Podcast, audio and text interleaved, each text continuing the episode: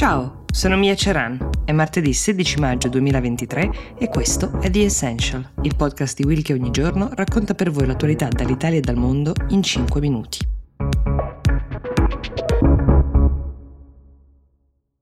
Mentre la Turchia si prepara ad andare al ballottaggio il prossimo 28 maggio, un ballottaggio tra l'uomo che guida il paese da più di vent'anni, Erdogan, e il suo sfidante, Kilic Daroglu, e quindi non c'è un vincitore in quella sfida a cui tutto il mondo guardava attentamente e di cui parlavamo la settimana scorsa, è arrivato invece un giorno nuovo in Thailandia, così lo ha voluto definire Pita Limjareonrat, è il 42enne, leader del partito Andiamo Avanti, così potremmo tradurlo, che contro ogni pronostico ha vinto le elezioni appena passate in Thailandia. Gli elettori hanno scelto di ripudiare di fatto dieci anni di governo dei militari, una conquista non da poco per un paese che ha visto passare almeno una dozzina di colpi di Stato riusciti. Secondo classificato in queste elezioni è stato il partito populista fondato dall'ex primo ministro Taksin Shinawatra, si era candidata sua figlia ed era data per super favorita. Invece a strappare la vittoria è un uomo che viene da una famiglia attiva uh, politicamente, non esattamente esponente diciamo della classe media thailandese, ma sicuramente un uomo nuovo, è cresciuto in Nuova Zelanda dove lavoravano i suoi genitori e in Nuova Zelanda racconta all'epoca c'erano solo tre canali, due trasmettevano soap opera neozelandesi e il terzo dibattiti parlamentari, questa cosa pare che lo abbia ispirato moltissimo nella sua vocazione. Si è poi laureato a Bangkok, master ad Harvard e poi un altro master all'altrettanto prestigioso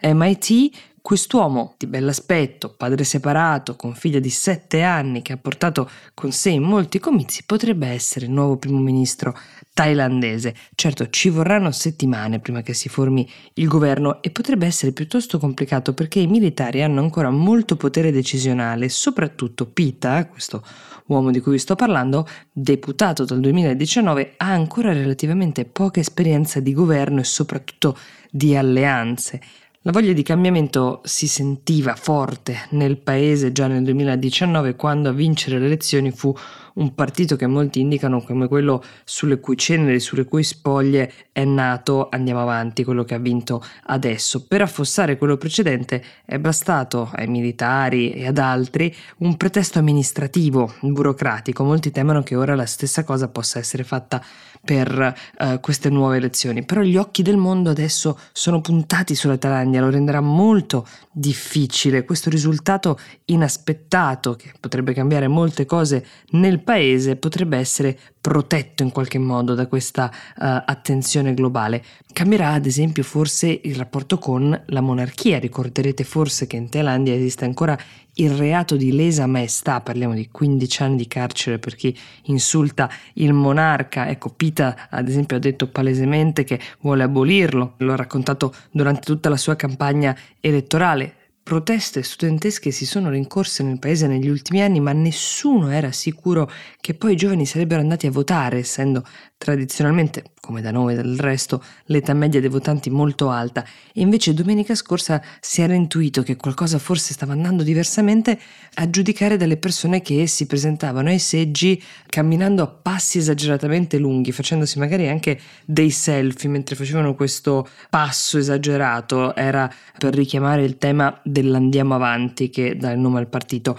oppure con magliette, sandali e scarpe color arancio, questo era il colore del partito. Questo perché in Thailandia non è consentito esprimere pubblicamente la propria preferenza elettorale, però così facendo i giovani hanno un po' manifestato e fatto a loro volta propaganda. L'avere meno risorse e soldi dei concorrenti ha fatto sì che questo partito che ha vinto abbia lavorato principalmente con i social media, con meme che raccontavano di una nuova promessa democratica che partisse anche dai diritti civili, ad esempio con il riconoscimento dei matrimoni omosessuali e dal ridimensionamento del ruolo dei militari nel paese e non ultimo il tema del salario minimo. Insomma, tutto fa pensare che la Thailandia stia entrando in una nuova fase, forse proprio nel suo futuro. Ora tutto sta a vedere se questo partito e l'uomo che lo guida saranno in grado di mantenere le promesse fatte.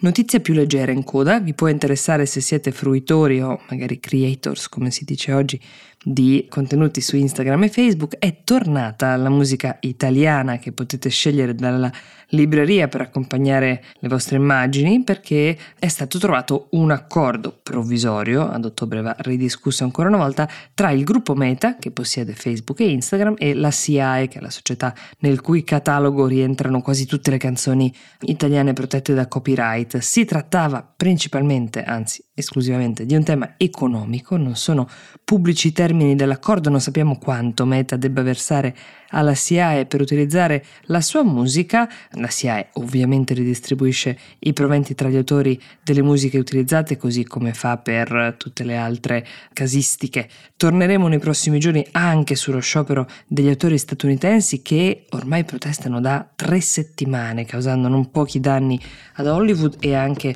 alla televisione in tutti gli Stati Uniti. Eh, vi daremo aggiornamenti anche sull'esito di questa battaglia. Intanto io vi saluto e vi do appuntamento domani con The Essential.